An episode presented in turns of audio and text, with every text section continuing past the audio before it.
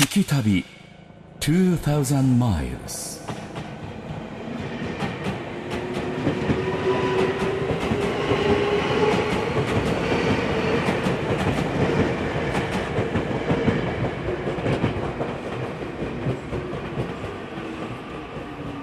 聞き旅2000マイルズ旅人の伊門宗行です。さあ今回は東京探訪シリーズなんですが僕が今立っているのは井の頭線の永福町駅でございましてね、えー永遠に続くの A に福は幸福の福に町と書いて永福町ものすごく縁起がいい町なんですよ。そして私個人的にはここはもうパワースポットと言っても過言ではありません。なぜかというと学生時代ですね永福町上京して初めて暮らした町で6年暮らしてここでいろいろなことがあり夢も叶ったり恋が破れたりいろんな本当思い出が詰まった街まあ、井の頭線と言いましたが渋谷からまあ急行停車駅でございまして、えー下北沢、明大前、永福町と渋谷から10分、15分ぐらいで着いちゃうぐらいなんだけど一本道入るとね杉並区というところの住宅街。本当なんかねたくさんの住宅があって古き良き東京の趣趣があったりするんですけども。一体ねここでは何と出会えるのか。まあ、何があるのか大体分かってはいるんですけどもね新しい発見があるといいなと思いながら旅をしていきますえー今年最初の東京発どこ行くツアー縁起のいい街永福町最後までお付き合いください聞き旅2000マイルズナビゲーターの松本英子です。この番組は日本列島北から南までおよそ2000マイルを旅しながらその土地に暮らす方々と出会い歴史や芸術、食文化などの魅力を聞きその街ならではの音に触れ合う旅番組です。さあ今回の聞き旅は東京探訪シリーズ東京発どこ行くツアー縁起のいい街永福町編です。毎回東京の気になるところへ行くどこ行くツアー。JFN パーソナリティの今宗行さんが聞き旅スタッフとともに気になるエリアをブラブラとお散歩しながら東京の意外な魅力を発見しようというシリーズ企画です。永遠の幸福。略して永福。そんな縁起のいい名前の永福町は渋谷と吉祥寺の真ん中あたり、杉並区に位置するのどかな住宅街です。周辺にはお寺や神社が多く、室町時代に創建された永福寺が永福町の地名の由来になった寺院だと言われています。しかも、イモンさんが東京に出てきて初めて住んだ街というのも気になる情報ですよね。一体どんな旅になるんでしょうか旅の様子は番組ホームページの動画や旅日記でも楽しむことができます。ぜひホームページをチェックしながら聞いてみてください。アドレスは jfn.jp スラッシュ旅。それでは東京発どこ行くツアー縁起のいい街永福町編スタートです。聞き旅。2000 miles さあ駅降りてね信号渡ると右手にラーメン好きな方だったら知ってる人多いかもしれない。永福町大正軒っていうね、えー大きく勝つと書いて大正軒というお店があるすごい行列するんですよね。で今日ロケ今始まったのが11時ぐらい。でお店の開店も11時ぐらいなのかな。もう開店と同時に行列。すごいね。で永福町って駅降りるとこのね大正軒のラーメンの出汁の香りが漂ってくるぐらいこう煮干しのね煮干しの街。煮干しの街って言い方もおかしいか。でこれを、え横目に見ながらちょっと商店街をぶらりと歩いていきますが北口の商店街ですね。右と左にお店が並んでいてですねすごくモダンな街灯がずらーっとこちらも並んでるんですけどここに立って気づくのは道が広い。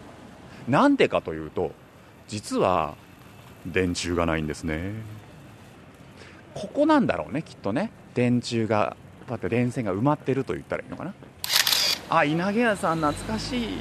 かば焼きとか鶏肉お肉屋さんなんだけどかば焼きのお店ね。これ昔からあるんだよ。でも学生だからうなぎ買えなくてね。いつか稲毛屋さんのうなぎのかば焼き食べたいなと思って。いつも見てた。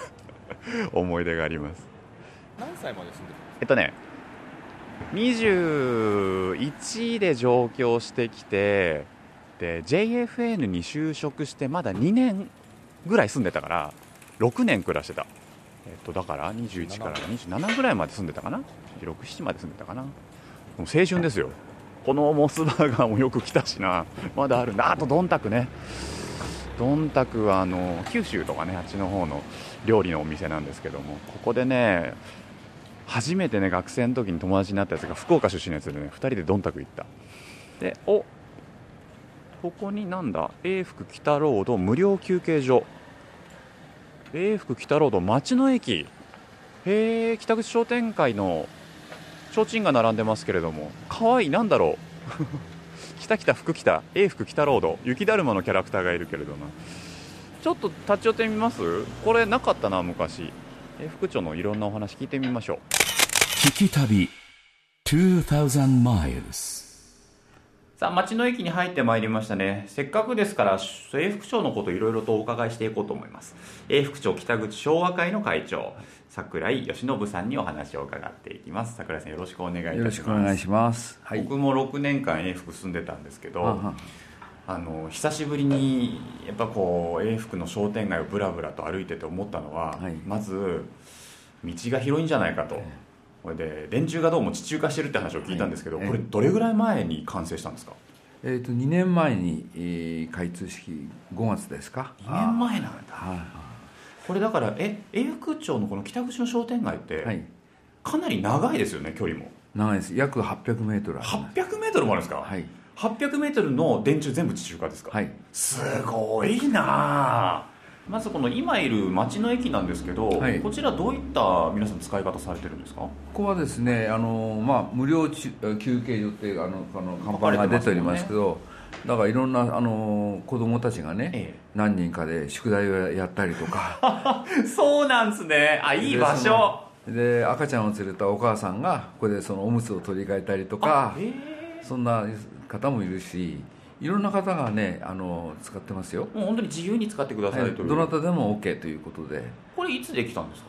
これはですね、えーここもやっぱり2年前からですね今までこういうそのスペースがなくてでやっぱりその役員会やるとかそんなでもいつもどっか借りたりしてやってたんですけど、まあ、ここに決まってからあお金もかからないし、え ーここでただしここではそのお酒やなんかは飲んではいけませんというルールがありまして、はいはいはい。いつもちゃんときれいにしておきましょうと。あとはもうこの地域のね各商店の方々がその PR で、えーここに書いてありますように健康関係だとか、えーね、ファッション関係だとか飲食関係だとかそういったことで広報っていうかねそんな感じで各店のこうフライヤーみたいなのをねええどなたでもそうやって広報に使ってくださいということで言っております。辰巳屋さんの天ぷらだけ配達喜んで受けたまりましたもんね。あそこもねもう昔からお蕎麦屋さんですもんね。そうですね。ですよね、えこれ北口の商店街ってお店どれぐらいあるんですか？全部で会員さん180件ぐらいですね。180件、はい。これやっぱり杉並区の商店街の中でもかなり規模は大きいんじゃないですか？そうですね商店街どうですか？でも昔ながらの商店街の風情も僕は感じてるんですけど。そうですね。大体半分ぐらいがあー昔から続いてて。うんうん。であと半分ぐらいの方々が割合とその入れ替わり立ち替わりっていう感じで。でも半分はもう昔の方々なんですね。そうですね。ええ。そうか。だからか、僕が住んでた頃と変わらないお店も結構あるんですよ、そうですね。それがすごく嬉しかったです、え桜井さん地元は？永え福町。私はあの昭和22年からあこちらに住んでおりまして、はいはい。えーもうだから70年ぐらいになりますね。どうですか？永福町ってどんな町だと思われます、ここの商店街のその龍光寺熊野神社大円寺大宮八幡割合とそういうねあの神社仏閣が多いね。割合とそういう面ではその歴史的にはあの古いというかはい。そういうそのしょあの町ではないかなと思いますね。でやっぱりその名前がその縁起のいいというかこちらの方にその移り住んできた方々はねはい。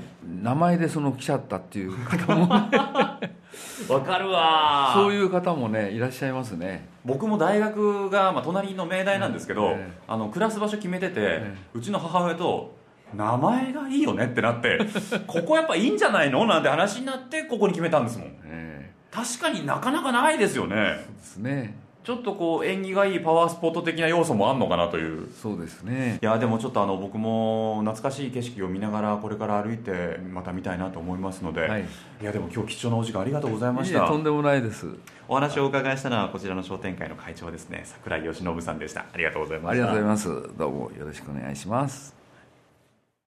聞き旅2000マイルズ東京発どこ行くツアー。縁起のいい街永福町編松本英子がお送りしていますさて永福町駅北口交差点から北に800メートル伸びる商店街永福北ロード2014年に電柱を地中化したことで見通しも良くなり以前よりも道が広く感じるようになったそうですそして上京して初めて住んだ町が永福町というイモンさん。商店街を懐かしそうに散策しながら思い出も語っていましたよね。実は私松本英子も上京して初めて住んだ町がなんと永福町なんですよね。すごくご縁を感じるんですが、駅前の大正圏の下りあたりからもうすでに私もテンションが上がってまいりました。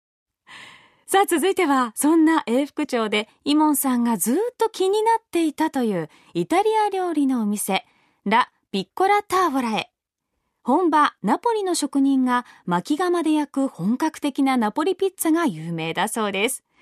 コストパフォーマンスの良い店として認めるビブグルマンとしてミシュランガイドにも掲載されたことのある行列店です。永福町に行列ができるピッツェリアがあるんですよ。でこれあの僕が住んでいた頃からお店あっていつか入りたいなと思ったんですけどまだ大学生でね本当に食うや食わずの状態ではなかなかお店に来ることができず今日なんと取材できることになりました、えーお店も今日もかなり人すごいんですけどね。えーこちらお店の名前がラピッコラターボラさんと言います。もうお店の外からねガラス張りの店内の中にピッツェリアのあの本格的な石窯が見える。中でもうもうと火が焚かれてるんですけどうわじゃあちょっと中に入ってみましょう。お邪魔します。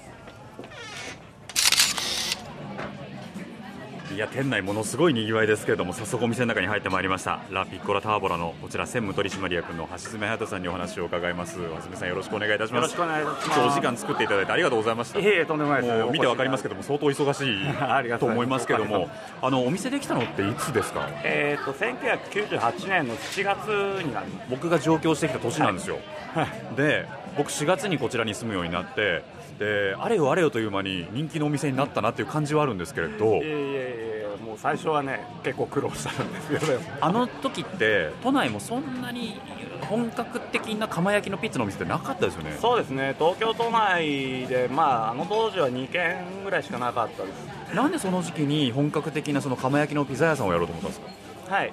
あのーまあ、うちの姉がイタリア料理教室を昔やってたことがあって、はいはいはい。それでナポリに料理の勉強に行ったんですよ。はい。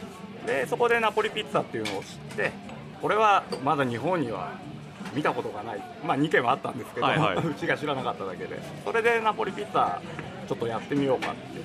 っていうのを、はい。あの橋爪さんのうちのお父様が社長ですね。社長さんが見て、はい、はい先見の明ですいやいやねいやいや。はあでもそこからいわゆるほとんどゼロの状態じゃないですか、はい。日本にもなかなかないし、はい。始めるの大変だったんじゃないですか。いや本当に大変でした。今は本当に薪の釜でも薪でも何でも電話一本で揃うんですけど、はいはいはい。どこで買うのかわからないし。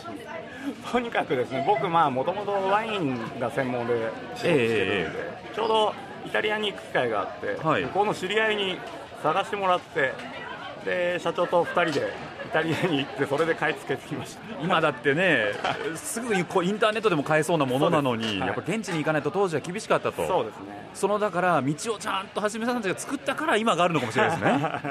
本当に。えで98年にそのナポリピッツァ協会認定店。はい。真のナポリピッツァ協会、はい。これどういう？そうですね、あの真のナポリピッツァ協会っていうのは、えー、と1984年にあのナポリで設立されたんですけども、はいまあ、ナポリピッツァが皆さん知ってるピッツァだとマルゲリータ。はいはいはい。が1889年ですか。に出来上がったと言われてるんですけども、まあ1889年にできたんだ。そうですね。だからそれからの歴史あるナポリピッツァの伝統っていうのを守っていこうっていうのとあとはあの後世の新しい時代に教えていこう広げていこうっていう目的で当時設立されたものです、ね、本当にだからピッツァを大事にしていこうという文化振興みたいな。そうですね。食の文化振興ですよね、はい。でもやっぱりそのな真のナポリピッツァ協会っていうのが認定するっていうのには厳しいルールがあるんですよそうですね。まあ厳しいというかあの本当に規定自体はシンプルなんですよ。え粉小麦粉ですね。あと塩酵母水。その4種類しか使ってはいけない。あとは巻き窯で焼かなければいけない。はいはいはい。もう本当にそういったシンプルな規定なんですけどもただあのナポリピッツァっていうのは、まあ、どこ行っても同じく昔から続くナポリピッツァの味っていうのを守られてるかちゃんとその味を表現できてるかっていうのが一番大切なのかなと思うんですけど。それはあのやはりお店で焼いたものをはい。イタリアの方が食べて、はい。その教会の方が食べてはい。認定するんですか、そうですね、はい緊張しますね。皆さんあの認定の時はもう本当に緊張しまくりなんですけど。こちらで働いてる職人さんというのはイタリアの方なんですか？そうです。あのナポリ生まれのもう本当にナポリっ子です。あー。実は僕は永福町に住んでいた時に、はい。本当に金がなくてですね。あのこちらのお店にいつも外でこうやって指をくわえて見てたんですよ。美味しそうだなみたいな、はい今日食べさせていただくこと可能ですか？ああもうぜひぜひ食べてくうださい。わすげえ嬉しい。すごい嬉しい、はい。じゃあすいませんよろしくお願いします、聞き旅2000 miles. お待たせしました。当店のピッツァマルゲリータです。いやーもううまそうすぎるわ この生地のね。もう見た目で分かりますもんね。もう食べて言う前に言うよ。多分サクサクもちもちだから。大体直径でいうと3 0センチいそうですぐらいでね約すかね30センチぐらいあもうね今ナイフ入れたんですけどまずこの生地の薄さ？はい。この軽さがすぐ分かりますね。うわーもう絶対美味しい。もうその後お好きに手でもいいです。はい、はい。もう手でいっちゃう。もうトロトロトロトロ トロトロ。うわ伸びるチーズ伸びる。ではいただきます。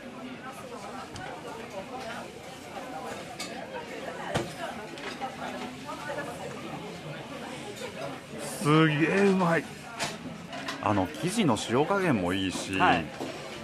あとはもちろんそのもちもちなのは間違いないし、はい。サクサクなのは間違いないんだけど口に入れた瞬間のピザのバランスですか？はい。俺こんなにバランスのいいピザ食ったのな？初めてかも。ありがとうございます。この耳の部分をかじった時にやっぱりその生地の塩気ってわかるじゃないですか、はい。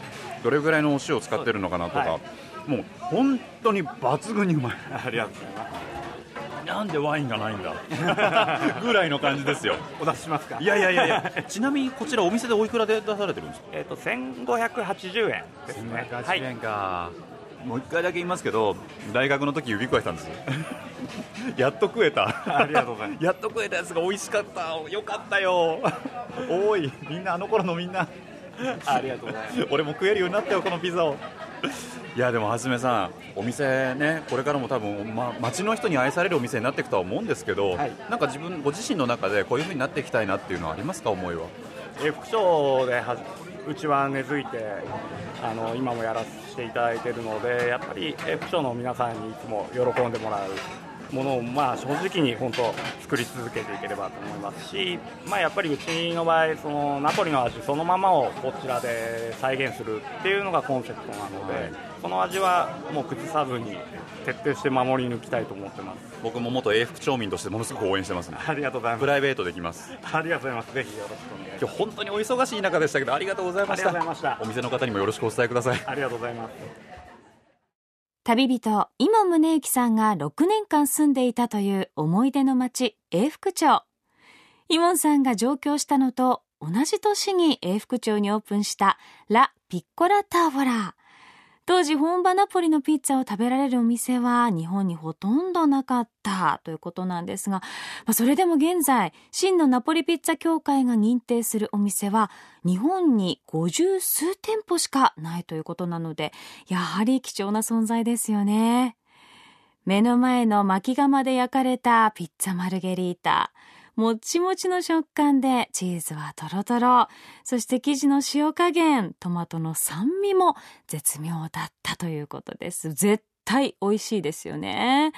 イモンさんも長年の願いが叶ってとっても嬉しそうでした。松本英子がお送りしている聞き旅2000マイルズ。東京発どこ行くツアー。縁起のいい街永福町編美味しいナポリピッツァで幸福感に満たされたイモンさんと聞き旅一行。再び商店街をぶらりします。イモンさんまたノスタルジックな気分に浸っているようです。この辺りのなんかこうブティックとかねいわゆる街のこうブティックっていうのも昔からあるんだよね。でねそこちょっと行くと宮島さんっていうねお肉屋さんだったかな。お惣菜とか売っててさほんとここからねうちすごい近かったからよくなんか安いお惣菜買ったな。あるんだよなんか安いカツ丼みたいなの。じゃあなんかそのなんとも言えないこう卵が硬くなってるやつあれうまいんだよね。味しみてるやつ。そう美味しいんだよねあれ。でここが俺が初めてこう大学の時にバイトの面接に行ってセブンイレブンね。あそうそうここ肉と惣菜。フード宮島。あ懐かしい。まだあるね。あほらチキンカツとかハムカツとかトンカツとか売ってんだよね。ああや八百屋さん。懐かしいな。当時はねああいうとこでこう安いものしか買えなかった安安いものばっかり探してた。今やね黒毛和牛とメロンを買えるようになってしまった今 そんなセレブじゃないわ。黒毛和牛とメロンを買えるようになった。そんなセレブじゃない今川焼きいいな。まあ食べますか？今川焼き買おうよ、すいません今川焼きのあん1つとクリーム3つください。どうも、プロデューサーい。ただきます。いただきます。今川焼き久々なんじゃないですか今川焼きとか食べる。久しぶり。久しぶり。いやなんかやらしいな言い方が。これ熱くない？厚みあるよねかなり。いただきます。よいしょ。あ 出てきた。久々だからねちょうどあの信号が方南通りの信号だね方南通りと井の頭通りに挟まれているのがこの北口の商店街。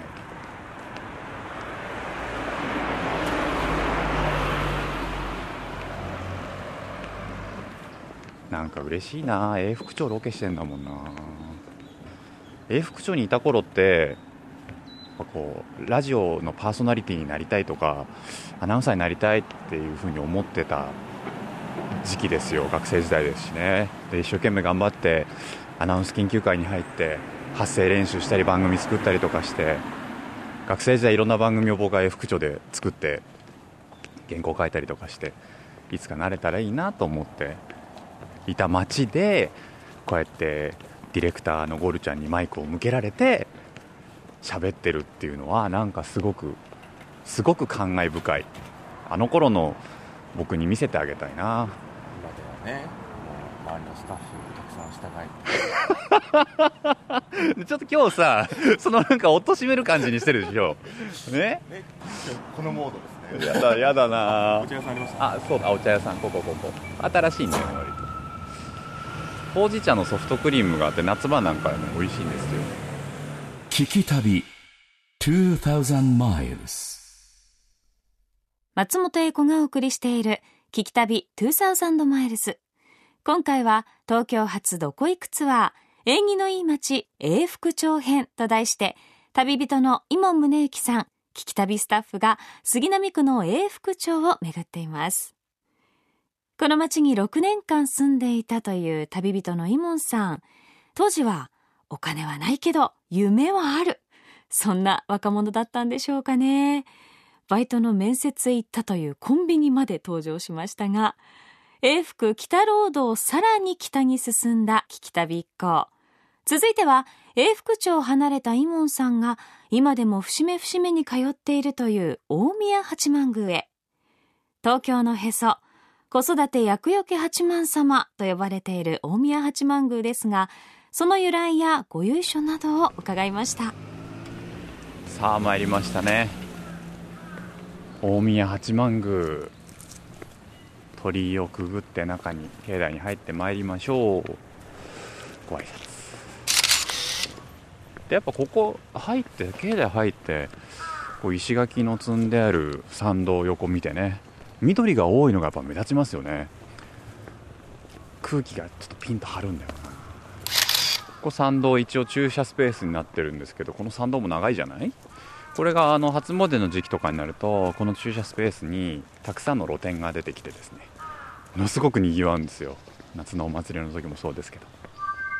聞き旅2000 miles さあではですね大宮八幡宮のあれこれをえこちら大宮八幡宮の展示法田村仁さんにお話をお伺いしていきます。田村さん今日よろしくお願いします。お願いいたします。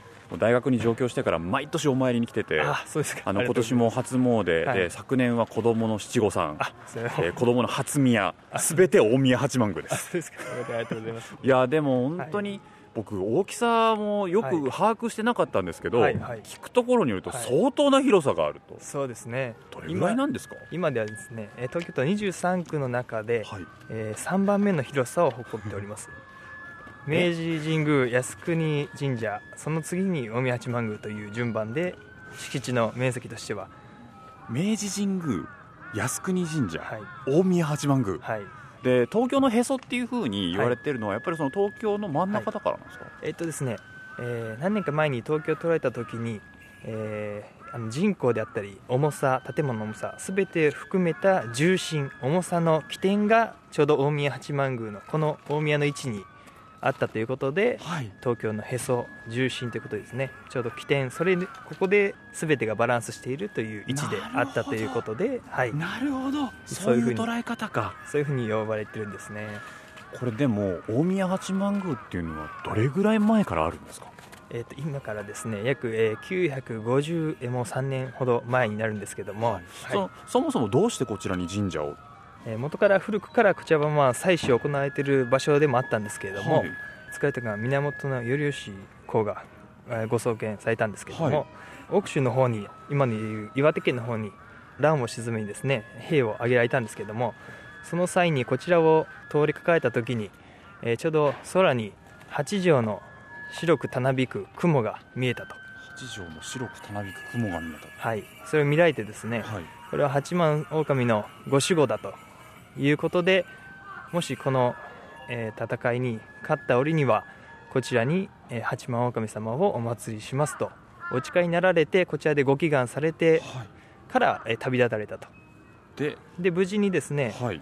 戦に勝利されましてお誓い通りこちらに八幡狼の、えーご建立されたというのが始まりとなっております、そういうことなんだ。はい、でもあの気になるのはその、はい。どどうしてもそのなんだろうな戦とかはい戦勝祈願とかっていう言葉を聞くと、はいもう一つこちらで忘れちゃいけないその子育てとか、はいはいはい。安産とかがどういうふうにつながっていくのかなと。そちらはですね八幡狼様というのはえ王神天皇というあはいはいはい。まあ、神様の名前として本田分けの御事というんですけれどもその、えー八幡神とまた王神天皇のご両親中愛天皇様、えー神宮皇后様はい。をお祭りしていますそのご家族という意味から、えーやはりその家庭であったりえーまた子育てというふうにあとまたですね神宮皇后様っていうのはお腹におお子様を、えーお宿されている時にですねえー戦に行かれたという。で無事にお産みになられて、まあ、そこからあ安産ということも来ておるんですけども。なるほど。はい。戦を経験してもなおかつ安産で生まれてこられたから。はいそういったお力もお持ちということで、はい、そういうこちらでは安産をお受けになった方にはそちらの安産の帯をもお渡しをしてるんですけども、はい、でいろいろと調べていくと、はい。この大宮のもちろんこう本殿も立派ですけれども、はい。たくさん神社があるんですよね。あそうですね。他にも、えー、抹茶と申しまして、はい。他にもあの、えー、3社ですね。あ計4社ですか。計4社、はい。ございます。ちなみにその4社っていうのははですね、はい。まず、えー正面向かって右の方がですね、大宮天満宮という。あ天満宮がある。はい。ほうほうほう。というお社がありまして向かって左の側に、えー大宮稲荷神社と何もあるんですね、はい、と、えー若宮神社というのがございます。なるほど、はいまあでも本当にこの永福町であったりとか、はこの辺り杉並区の中でもはい、本当に大事なスポットというか大事な場所でありますもんね。たくさんお越しいただいてますので、ね、、はいやもう本当なんかねあの僕東京に来たらちょっとお参りぜぜひしてくださいリスナーさんもね。あの何かありますよ。多分。いいことあるんじゃないかなと思いますけれどもちょっと我々もはい境内の中を少し散策させていただいて、はい。はい。またちょっとねあのお宮に手を合わせていきたいと思いますので、はい。今日はお忙しいところありがとうございましたお時間作っていただきまして。ありがとうございました。明治神宮靖国神社に次いで東京23区内で3番目に広い境内を持つという大宮八幡宮。人口や建造物の重さなどを入れた東京の重心に位置することから東京のへそと呼ばれています。そんな大宮八幡宮東京の起点になっていると思うとパワーがありそうな気がしますよね。松本英子がお送りしている聞き旅2000マイルズ。東京発どこ行くツアー縁起のいい街永福町編。永遠の幸福略して永福。そんな縁起のいい名前の永福町を巡っている今回の聞き旅。実は永福町遺跡も多い場所ということで大宮八幡宮の旧社殿地のほとんどは大宮遺跡と重なり古代からの信仰があったと言われているそうです。大宮八幡宮でお参りを済ませた聞き旅一行。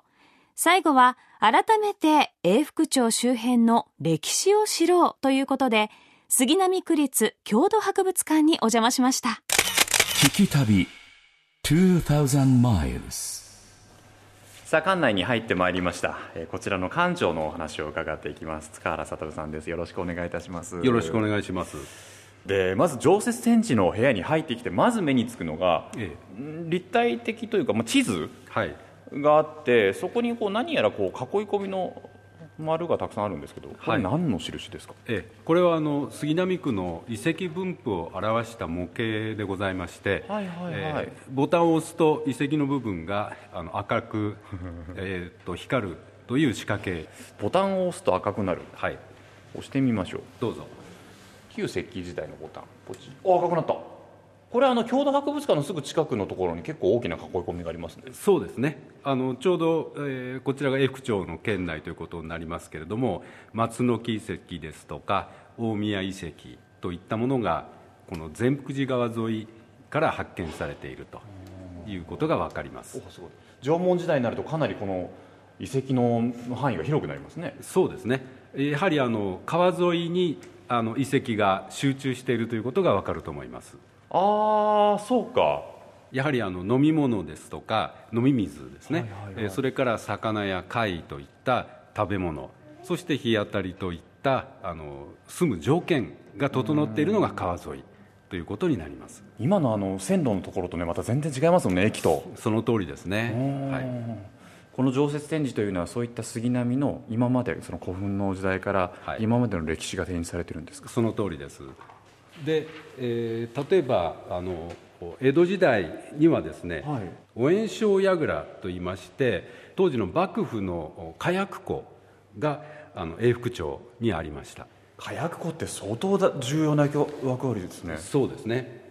でこの、えー、お炎症蔵というのは明治維新の後、えー陸軍省の泉神殿火薬庫というふうになりましたで大正13年にその火薬庫は廃止されたんですけれども、はいはい。その敷地は、えー明治大学と築地本願寺へ払い下げられました、ええそうなんですね。それで今泉に明治明治大学が。あるということなんですね。あ我らが母校ですよ。あそうですか。私の母校です。えーそして、えー昭和に入りまして太平洋戦争があって、はい。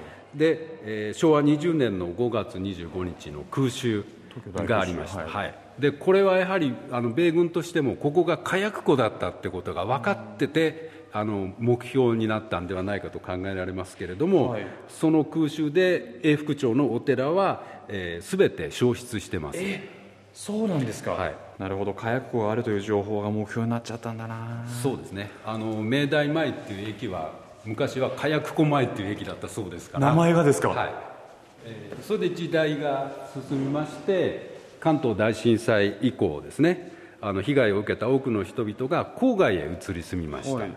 で、えー鉄道の沿線部を中心に宅地化が進みました。でこうした中で、えー、杉並というのは緑が豊かなところで、えー、アクセスも比較的良いということで、うんうんうん、えー、人気を集めました、えー、昭和8年にですねこの和田堀の一帯が風致地区といって、えー、緑の保全ですとか、はい、乱開発を防ぐという意味で、えー、地区に指定をされたこともあってこうした自然も残っていて景勝地を売りにした宅地開発が進みまして、えー、それがあのここでご覧いただけますパネルがありますな、はい、健康と継承永福住宅地案内という パンフレット。パンフレットがある。これはいつのパンフレットですかね。えっとですねこれ昭和あの8年以降のものだと思います。なもうだってなんかほのぼのとしたパンフレットだ富士山が後ろにね。ポンとあってでもそこの里山の風景みたいですもんね、はい、それが関東大震災の後というね。はい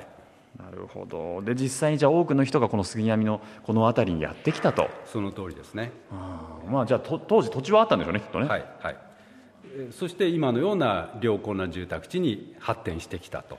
いやでもそうか。今はね本当にのどかでいい街並みが広がってますけれども、えー、まあ、震災があって大戦があってっていうね本当にいろいろな苦難を乗り越えて今の街並みができてきたんですね、はい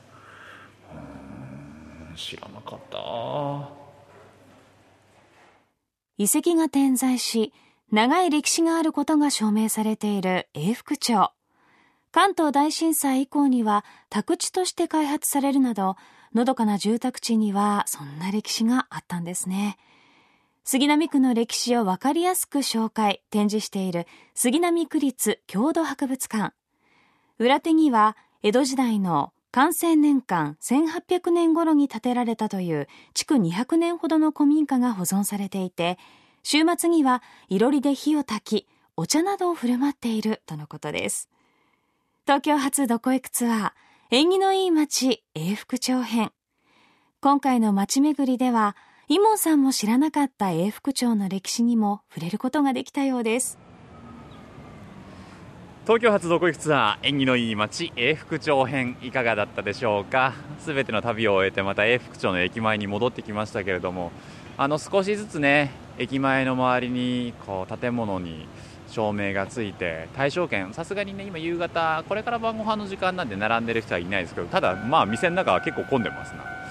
こういう風景もね僕が住んでた頃とあんまり変わらなかったんですけれどもあの18年前に上京して永福町ってもうちょっと思い出の街になりつつあってここで暮らしたあの日々っていうのが自分の中では少しセピア色になりつつあったんですけど今日なんか改めていろんなことを知ることができて新しくこの永福町っていう街に僕の中でですけどね色がついたような気がします。なんか2016年最初のどこ行くツアーがこう永福町、まあ、自分の原点の街永福町で今年またね新しい気持ちでまた頑張れるような気がいたしました。なんか総括じゃないですけどいろんな人たちと話をしていろんな歴史を知ってあこの街で暮らしててよかったなっていう思いになれた今回の旅皆さんいかがだったでしょうか？ぜひあの永福町来いとは言わないですけど そういう街もあるんだよっていうところだけね心に留めておいていただければなと思います。えというわけで「聞き旅2000マイルズ旅人は伊門宗行でした。聞き旅2000 miles 聞き旅2000マイルズ。東京発どこ行くツアー縁起のいい街永福町編松本英子がお送りしてきましたさあ今回は JFN パーソナリティ今宗行さんの思い出がたくさん眠る街永福町よく知る街だからこそ初めて知る情報がまたじわじわと心に染みてくるものですよね。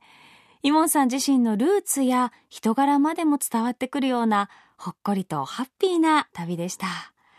私も東京で初めて住んだ町、永福町だったので、いや、とっても本当に懐かしくなって、改めて出かけてみようかなと、そんな風に思いました。この旅の様子、番組ホームページの動画や旅日記でも楽しむことができます。